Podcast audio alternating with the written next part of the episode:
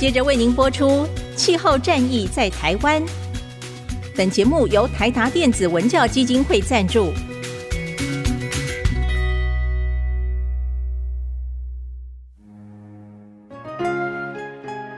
换装一颗 LED 灯，一年减碳七十公斤；喝咖啡使用环保杯，一年减碳四点零一公斤；上班出门前记得把保温电热水瓶的插头给拔掉。一年减碳一百五十七公斤。面对气候战役，对抗地球暖化，可以是个人的事，更需要政府及企业的参与。台达电子文教基金会邀您一同寻找既能提升生活品质，并可大幅提高能源使用效率的提案。欢迎收听《气候战役在台湾》。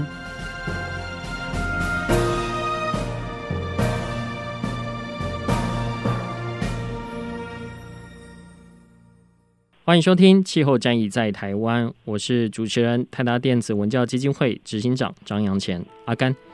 当今年联合国公布最新的气候报告的时候，我相信一般民众多半留存的印象啊，会是如果我们不积极的减碳，台湾在二零六零之后将会没有冬天哦。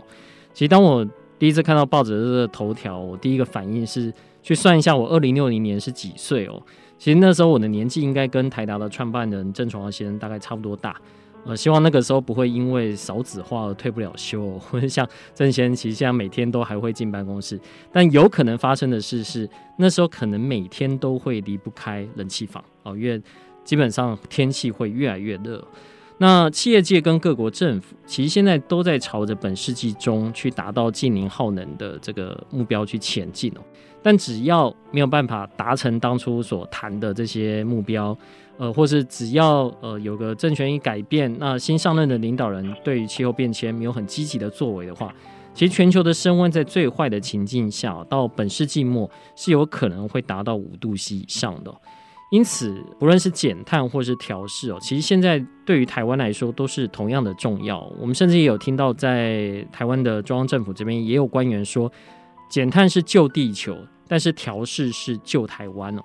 所以本期节目我们就来讨论哦，到底在气候变迁的影响下，我们要如何来拯救台湾？那我们请到的专家哦，可以说是史上最有名的气象局长哦，呃，也是在网络发言可以完全左右社群媒体流量的郑明典郑局长，是不是？先请局长跟听众朋友打声招呼啊，大家好，我是气象局郑明典，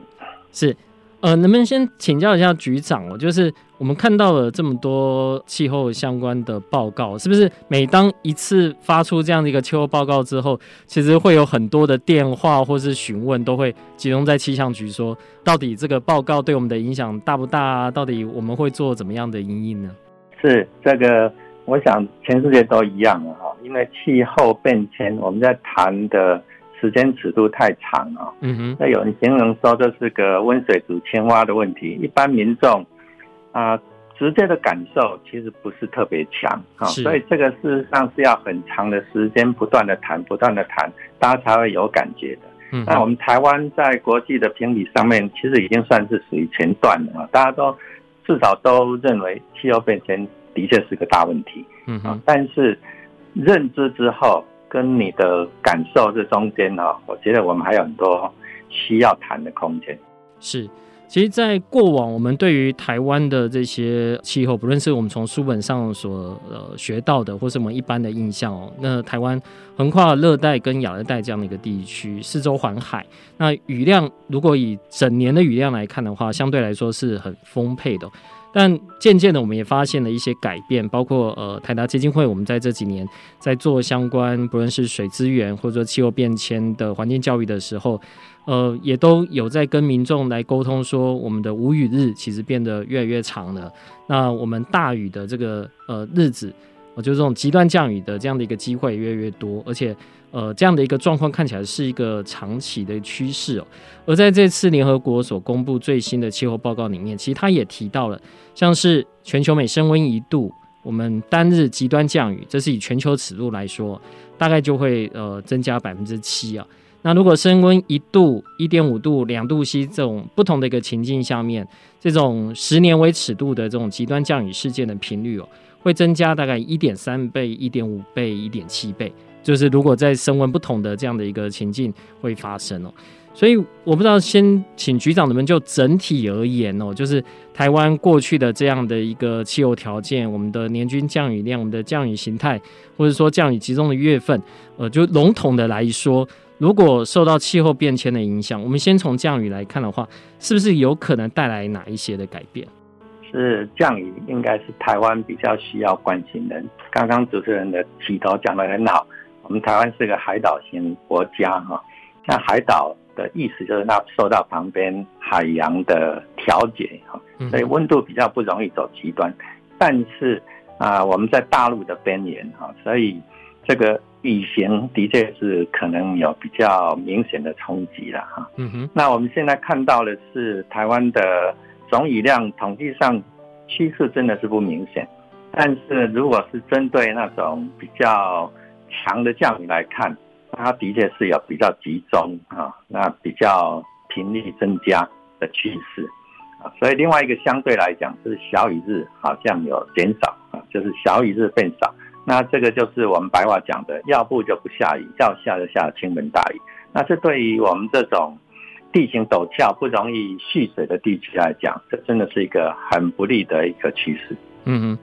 OK，所以整体来说，看起来降雨有这种集中的一个状况啊，所以这也导致了像在今年的上半年哦，我不知道各位听众朋友是不是还记得哦，其实上半年台湾陷入是五十六年来最严重的一个干旱，那中南部很多水库的水位甚至是不到百分之十，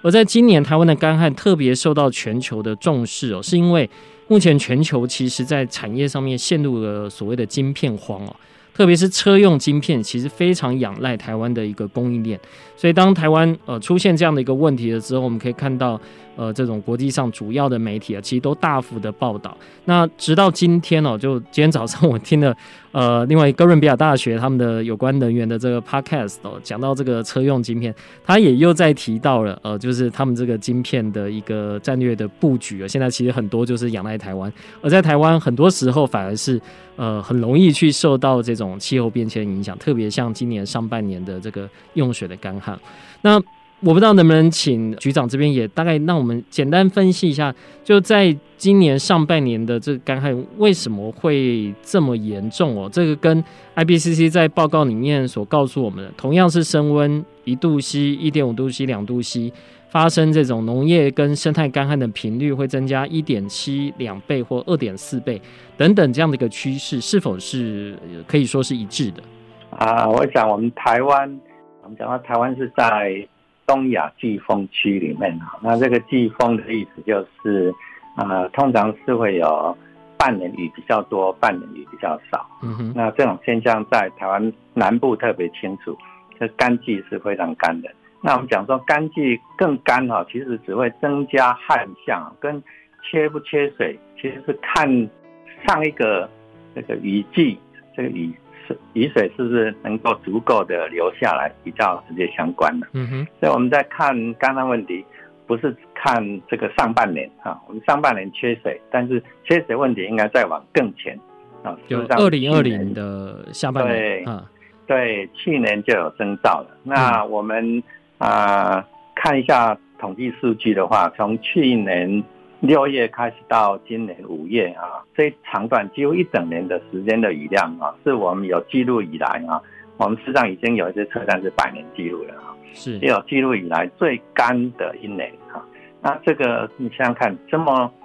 这么极端的情况下啊，当然我们一般人或甚至再怎么样专家都不会想到说有这么极端啊。那我们的。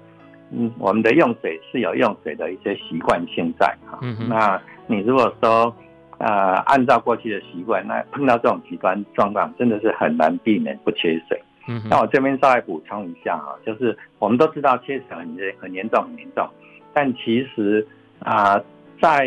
用水单位的角度来看啊，这严重程度比一般民众的认知更严重。那为什么呢？因为我们现在还是有一种大有为政府的那种概念在的哈，所以非常严重，严重严重到真的不知道哈。他们像水利局讲讲说，他们已经把啊，他们能够动员的、能够使用的最后一滴水都几乎要挖出来了。嗯嗯。那种情况下，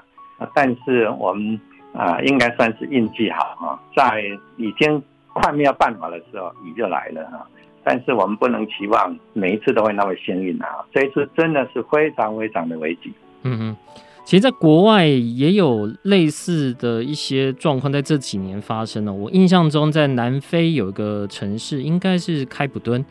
他在几年前哦。那甚至也是，他会预告那个最后一滴水挤出来的那一天是哪一天，然后就把它变成一个 zero 的，所以大家都其实对那个是非常的紧张。但日子好像过去了之后，大家呃就不知道这个危机意识能不能继续的去做这个维持哦。那我我想，呃，类似状况，我不知道以气象局的一个角度来看，我相信那时候大家都很期待气象局能够去报告一些好消息哦。那呃，不论是对气象局或对水利署的这个压力，其实都很大。我不知道在这次事件之后，针对像是呃这种久旱不雨的这样的情况，或者是像去年下半年呃一直到今年五月这么极端的一个状况。未来会有一个什么样的预警分析，或者是说，比如说民间企业也好，如果他能够先做这方面的一个准备，我不知道在这一次事件之后有没有一些呃新的这种 SOP 是可以遵循的。啊、呃，我们在台湾常常在讲说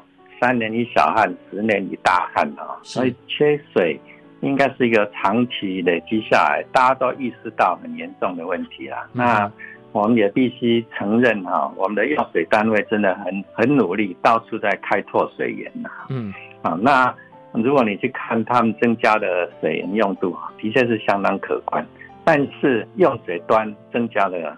也是应该说更快了，嗯，所以才会变得这么紧。现在几乎哈，到每年的。我们讲说雨季的结束，大概就九月底、十月底的时候，如果水库没有装满啊，第二年大概都会有用水压力，几乎变成是这个样子。是啊，所以这样的一个状况看起来，就是呃，目前只能陷入这样的一个循环里面。我觉得这个事实上是供需问题哈，嗯，那不是单纯下雨的问题了哈。我们的确对于我们的用水啊，比如说农业用水、工业用水、民生用水的一些。一些分配可能有一些讨论空间呐，那这个就不是单纯我们气象局能够讨论的范围。是是，呃，在今年的话，五月之后，其实呃很幸运的来了呃几波的一个梅雨，那当然也有几个台风哦。呃，这几个台风，其实在今年四月的时候，呃，我这边有发现一个，其他后来没有没有侵台哦，可是这个台风其实蛮大的，呃，或许等下呃也跟局长这边讨论一下，就是有一个叫做苏力基的台风哦，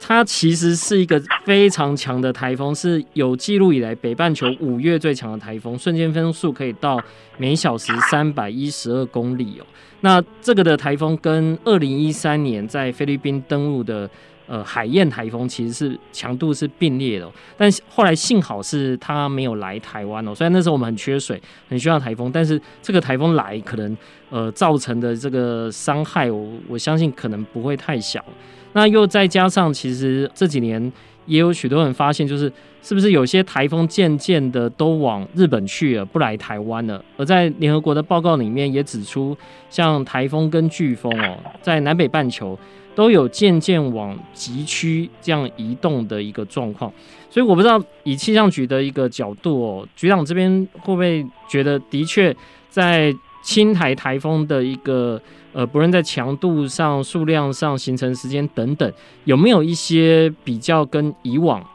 过去我们这种平均值有比较不一样的一个状况，在最近可能五到十年里面有这样的一个状况发生？是我们事实上有蛮完整的台风记录哈，嗯，那大概在应该算是大约是十年以前哈，嗯哼，那我们知道它有一些长期变化哈，那高高低低的，那把它平均下来来看的话，其实一样啊，就像前面讲一样啊，没有特别明显的长期趋势，它是高高低低的，但是最近十年是蛮特别，跟过去的这种高高低低又不一样。就是台风，嗯，开始的晚，然后结束的早，就是年初跟年底的台风活活跃度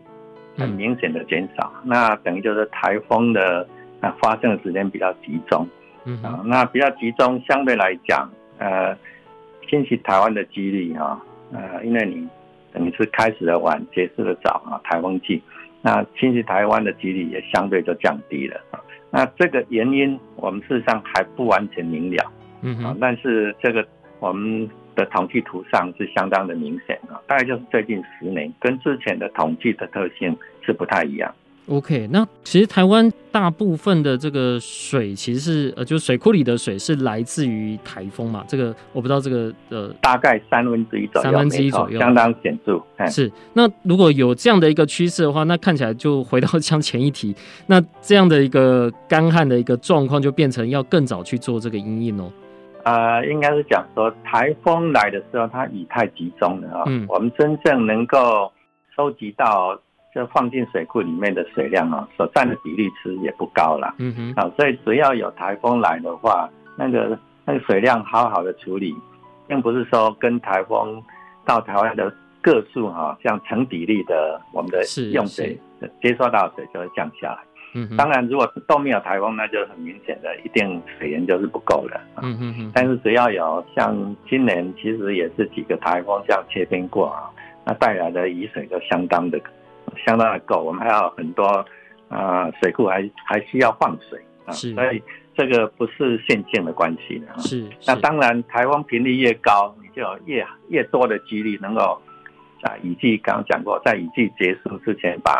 所有的啊水库灌满啊，这是一点几率问题，但不是那么线性的相关。是。那再请教局长是，那台风的强度哦，当然在莫拉克的时候，在十年前，大家经历的过这一次呃莫拉克的一个冲击哦。那再加上许多国际报告都说，台风接下来应该是会越来越强的。那我不知道在这十年来看，有没有这样的一个趋势，在整个的呃西太平洋成型的这样的台风，有这种呃强度越来越强，或者是在瞬间降雨的这个强度都有增强的这样的一个趋势。是，如果以瞬间降雨量啊，这可能也是我们最近的这种雨量占多了，所以看到的比较细啊。那单纯从数字上，的确这种瞬间降雨的发生频率是最近几年这个次数越来越多哈。嗯，那如果用今年的资料来看，也是有一点点趋势。那这个台风强度的话，啊，我们只能讲说这种按比例来看，也是有一点点趋势，但是趋势。不是特别的明显哈，但是我们用一些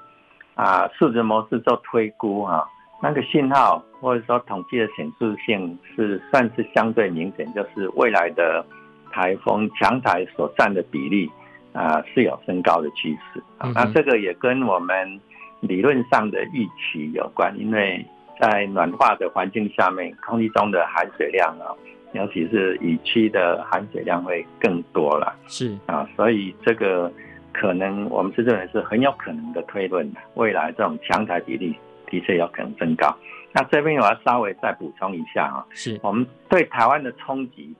跟台风强度的相关性其实并不高，而是跟台风的移动速度相对性相关性比较高，也就是说移动的慢，你在台湾影响的时间长。那这个相对的冲击或灾害就会比较大，比较明显。是，那跟这个台风实际的强度并没有那么直接相关。那一些例子可能很多朋友可能也要注意到，有时候只是一个热带性地区啊，啊，只是在台湾停留久一点，哦，我们那个灾情也是相当严重。嗯哼，就是他只要待一长段时间，我记得莫拉克那时候影响时间至少四天以上吧。就是在连续三天，对，连续三天，三十天，是四天哈，但是。强雨是连续三天，是对，所以才造成这么大的一个冲击哦。那在呃预测台风的时候，我不知道局长这边能不能大概跟我们呃稍微解释一下，因为我们现在看到的呃，当然台风跟海温可能是有这种直接的相关，然后海温越高，但会决定了呃，特别在不同地方一个海温会决定在哪个地方这个台风会成型哦。其实呃有没有台风跟另外一件在台湾所受到暖化冲击的事也有关哦，就是在珊瑚白化。呃，基金会我们这两年在东北角开始从事珊瑚复育哦，就是因为二零二零年其实台湾周遭海域台呃几乎是没有台风，所以就发生了严重的海洋热浪，那有三分之一到二分之一的珊瑚出现大规模白化，所以我们后来就跟学术单位合作，我们在过去没办法成这个珊瑚礁的一个地区哦，开始去复育珊瑚，让这个热带珊瑚渐渐的可以让它协助我去往北迁哦，而我们又看到在这次联合国的报告里面哦，其实他提到。过去这个三十年来，海洋热浪的发生频率基本上已经增加了一倍，而在到本世纪末，剩下的这些八十年里面，预估海洋暖化可能是过去这个四十年的变化的两到四倍哦。那如果是在最坏的一个情境之下，呃，最坏的情形会到四到八倍哦。这是指海洋的这个温度。哦我们要在气象局这边有。特别针对，比如说像海温增加、海洋热浪这方面的一个大环境的一个改变，有可能对于台湾，我想大部分当然大家担心的还是台风这个生成的一个状况。那还有没有什么可能是因为海温升高所带来的一些冲击？OK，这个海温就我们气候的观点来讲，才是真正的关键啊。嗯哼，因为我们知道海洋的热容。是远远大于整个大气哈能够含有的能量啊，所以长期记忆，我们一直都相信是在海洋上，是因为大气哈，你知道空气这个比热很低，你烧一点热量，你就会把它的过去的记忆都都算是消除掉，所以啊，我们气候的这种长期趋势一定是跟海洋相关。那过去在气候变迁上面，大家最大的困扰就是，哎，海洋好像能量。一直在正吸收的哈，它放射能量比进界能量少，嗯啊，但是海表面温度啊，在大概二十年前、三十年前分析，还相对来讲比陆地的这种升温趋势是小很多了。对，那直到最近啊，应该是说大概是二零一三年啊，其实一个蛮不连续的变化啊。二零一三年十月，这个因为那个时候我是预报中心主任啊，那十月的时候海温一个突然变化，在那个太平洋东北方那个地方，一个一块大暖池出现啊，那持续了蛮长时间。那如果你大家再去比对全球平均温度的话，我们一刚刚讲说一三年十月海海温开始变暖啊，那二零一四年就破了过去的全球平均温度。二零一五年要破了二零一四年的记录，然后一六年继续破啊一五年的记录，连续三年破记录。那后面的话，这个全球平均温度就降不下去了，一直都是在前十年的，几乎是这个样子，就前最暖的前十。是，所以这就是海温的反应，好像不是连续性的，就在二零一三年有一个突然的变化。那这个是全球的观点。那对我们来讲的话，那个国际上也注意到了啊，这种海温变化哈，长期其实来讲，这个我们的嗯大西洋那一边的也在变暖，但是就太平洋来讲，我们就我们台湾周边啊，就是西北太平洋这一块啊，靠近这个大陆的周边的这一块，暖化的更明显。这边增温我们不能讲用暖化，海洋我们讲的增温，呃特别的明显。那这边增温的话，就这一边热带这边的对流就比较容易增强啊。那这边对流增强，那我们知道一地一个地方的对流增强，那空气上去总是有其他地方要降下来，就影响到周边的一些我们这种呃短期的气候变化。嗯，那这个对这附近的一些国家。呃，这种气候其实是看得出来，这个信号相当明显。那我们台湾也受到影响，啊，这是很直接的。我们在天气预报的尺度都可以看到这个影响。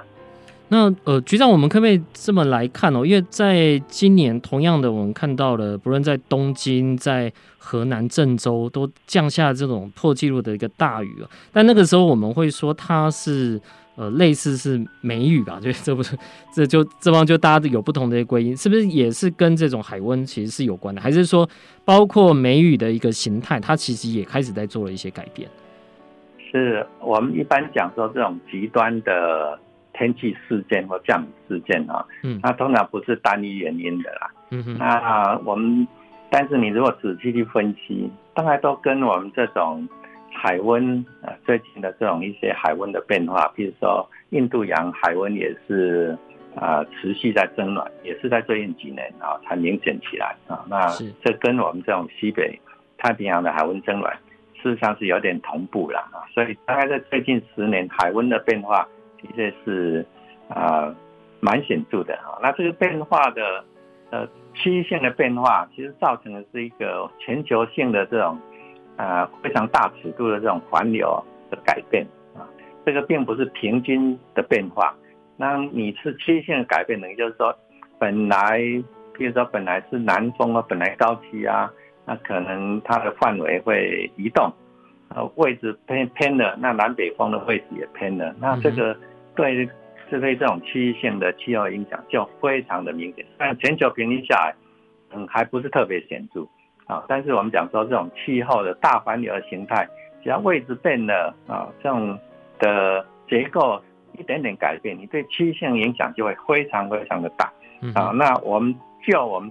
区域性的天气来讲，这个才是关键。但是我们讲全球暖化，其实现在还没有能力这样看到这么细，这个是属于天气预报的范围。那这个部分就必须要靠大电脑来来支持。是。我们有参观过气象局的这个超级电脑，就是其实在这方面，我们知道气象局其实投入了一个呃非常多。那刚才局长也帮我们分析了许多在台湾大家比较耳熟能详的这些天气形态，那也都跟气候变迁其实是有关的。那当然这方面的一个冲击，就会其实一方面也是考验气象预报人员在接下来如何提供最详实的这些资料给不论是在政府部门的不同部会，或者是针对一般民众，还有像。是企业，它可以提早去做相关的一个因应哦。那局长，明年二月哦，因为联合国政府间气候变化专家小组，他们会再发布有关于全球气候这种冲击跟调适的报告。那在台湾，好像在科技部，他们也会把目前为止所能收集到在本土相关这种我们叫做降尺度啦，其实就是比较细部的这些资料去。针对台湾周边的，呃，来去做一个发表跟比对哦。那如果以这种长期的趋势来看哦，呃，不论是像是旱灾，不论是像是在今年的梅雨，可能是比较特殊的一个状况，或是刚才有提到，因为海温升高，然后我们所面临的呃这样的一个气候的一个状况的一个改变，或者是像是大家最关心的像台风的一个降雨，或者说造成一个冲击。局长，你会觉得呃，台湾社会该如何去看待这样的一个事件哦？是呃，我们开始就要把它当成是一个呃，过去是异常，现在是一个正常。但是当它当成一个正常事件之后，我们应该要做哪些事情，或者是说我们可以利用气象局所提供的哪些资料来共同趋吉避凶，去调试这样的一个作为？是，这个是个相当好的问题啊，但是我有一点点担心呐，因为你看。对，尤其是最近几年啊，我们天气天气尺度的预报真的进步很多。所以刚刚有提到啊，一些呃，在全球各地啊，像刚刚讲到郑州啦，或者其他地方的这种非常极端的天气啊，某种程度上这些天气系统都有被预报到啊，包括日本也有淹水啦，或者说一些嗯非季节性的一些严寒。还有欧洲的大雨啊，其实在天气尺度都有把它掌握到啊，像德国也很明确讲说，他们预报的很好，但是没有想到这么严重啊，这就是我们现在面临的困境啊。我们的预报技术真的是进步很多，一些这种先兆可以掌握得住，但是我们的反应通常很很受限到过去的经验。嗯哼，比如说我们讲说会很严重、很严重大雨，大脑筋就想说，哎，过去最严重的灾害大概是什么样子？那就会被那个东西限制住。啊，过去没有发生过的情况的灾情，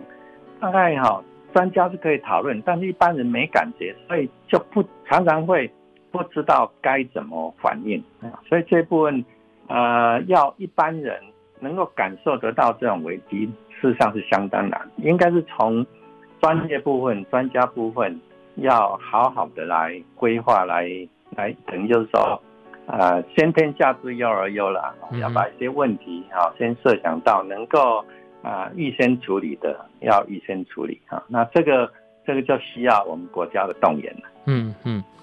其实这五年来，台达基金会我们持续跟气象局，还有像是民间的这个气候智库，我们共同合作，去将为气候的预报资料来降低建筑能耗的一个验证哦。那这也了解气象局其实持续的在提供给不同的单位哦，包括像是呃能源局在做再生能源的一个规划，或者是像科技部灾防中心在做相关的这种灾害或者是呃这种经济的损失等等的相关这个的资讯哦。那各国的气象局其实往往也是面对气候变迁或者气候冲击哦，最前线的单位。所谓最前线是常常成为众矢之的啦，就大家都会说，诶，这个报的不准啊，或者什么的。所以我不知道局长这边能不能大概跟我们简单介绍一下，就气象局在研究全球最新的气候变迁资讯上面，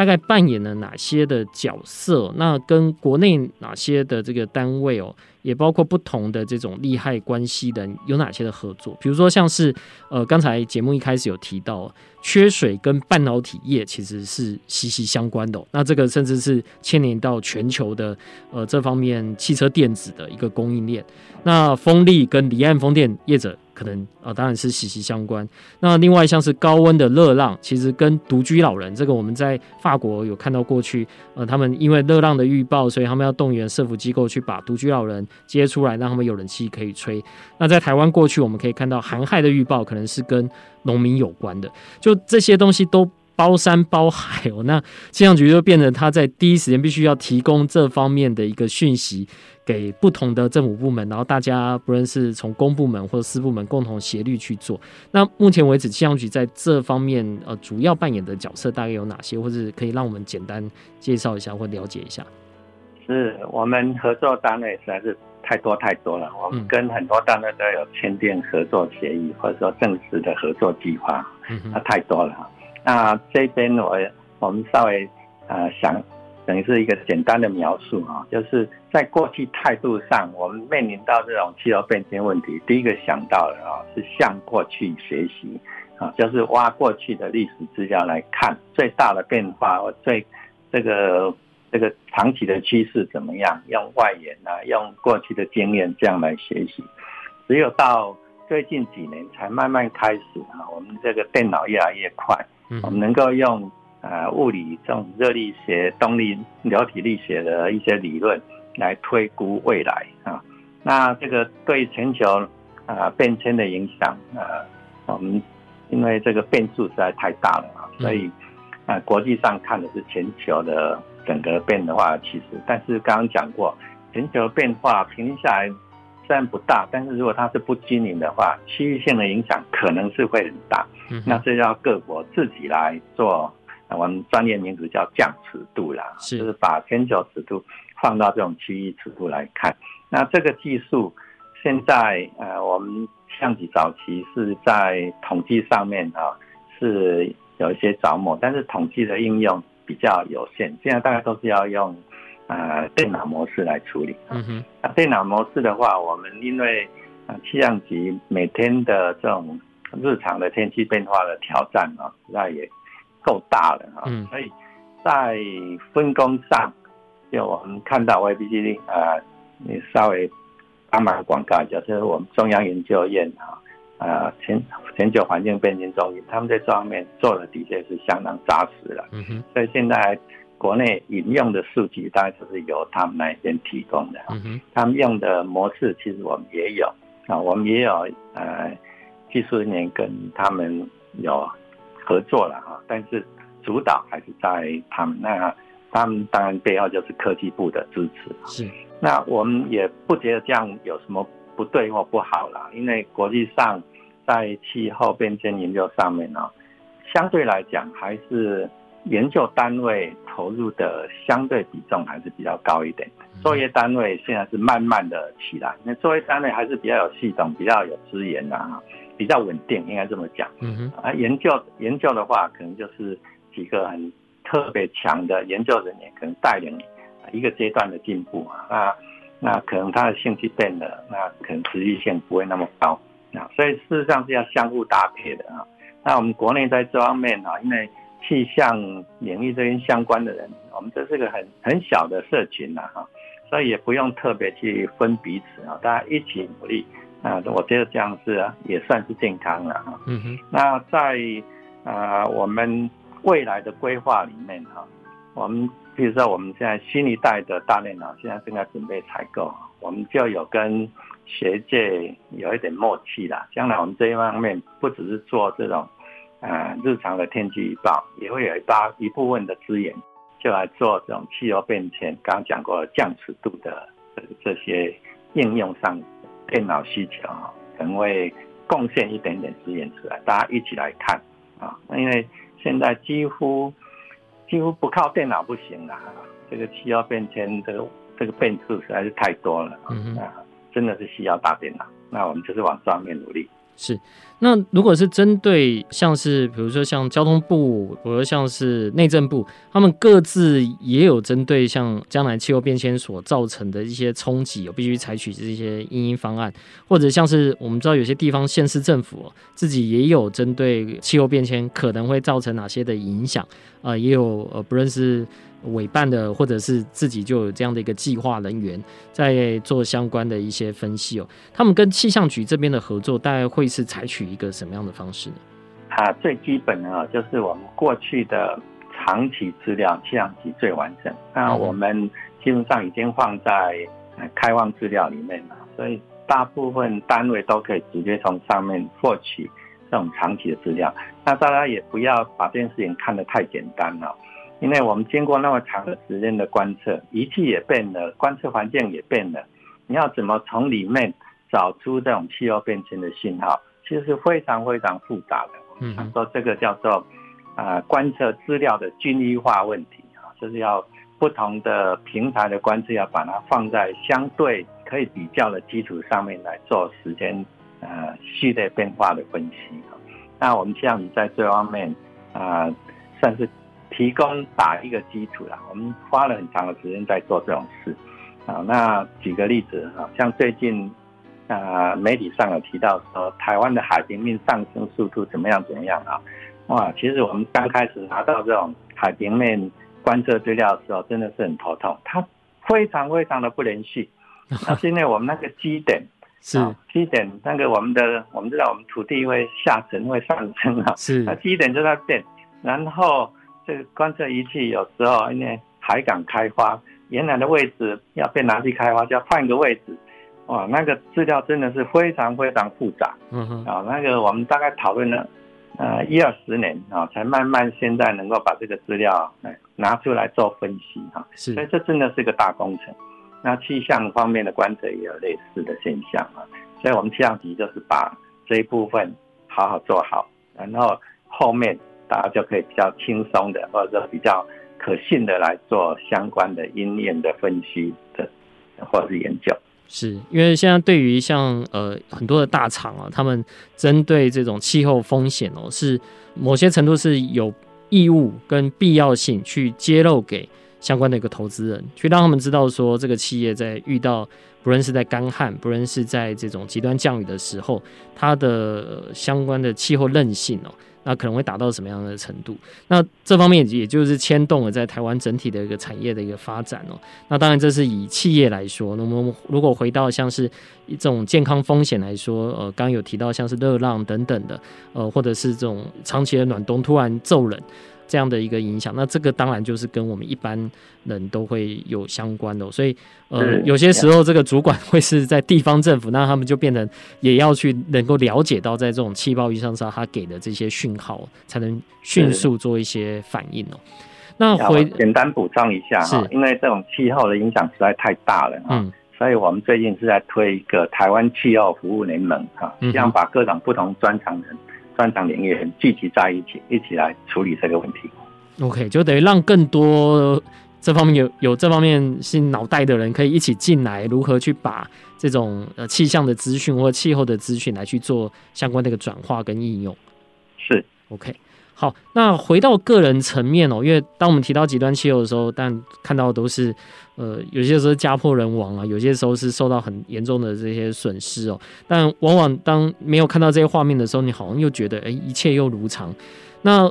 我不知道现在大家每天上班上学前关注当天的一个天气，或是假日从事旅游活动前关注一周的气象，这大概已经是一般人会做的事情。呃，气象局现在有开发 APP，我甚至有时候也会利用气象局的 APP，它有个功能是上传照片跟心情哦，所以我早上运动爬山的时候就会上传一个心情上去。但是面临像整体气候紧急状态的一个挑战哦，我想未来不论是像是高温热浪，或是台风或梅雨来临前，比如说住在易淹水或是土石流浅示区的这些民众，是不是就要开始准备要做撤离啊，或是在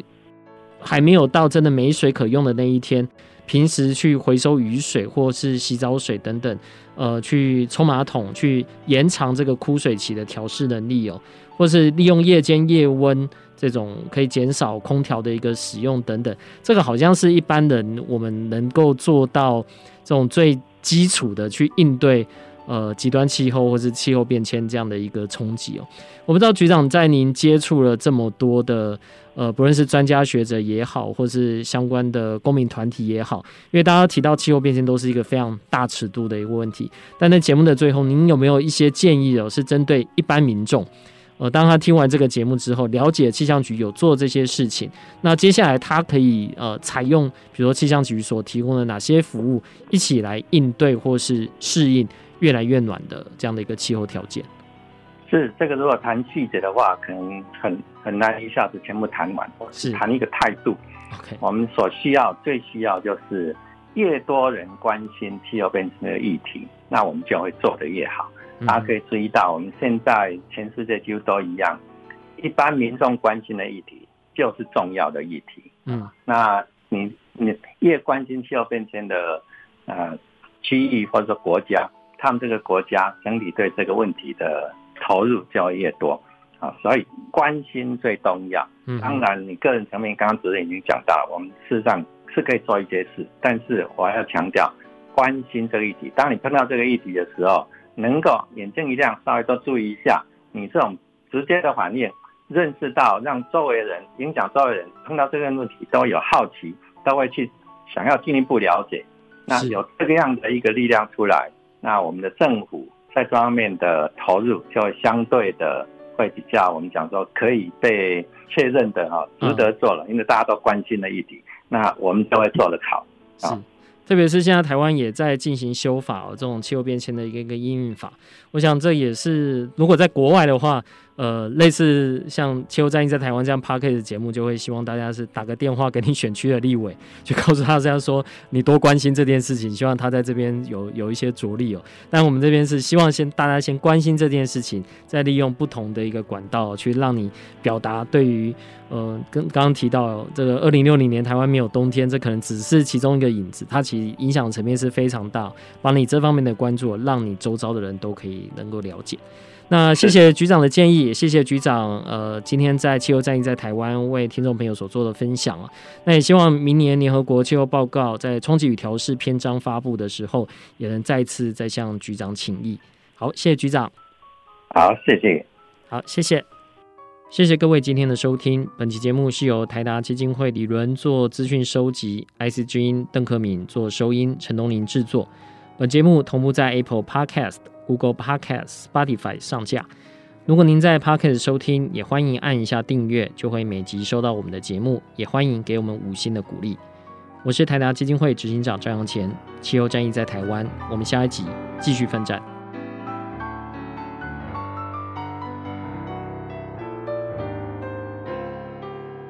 以上节目由台达电子文教基金会独家赞助播出。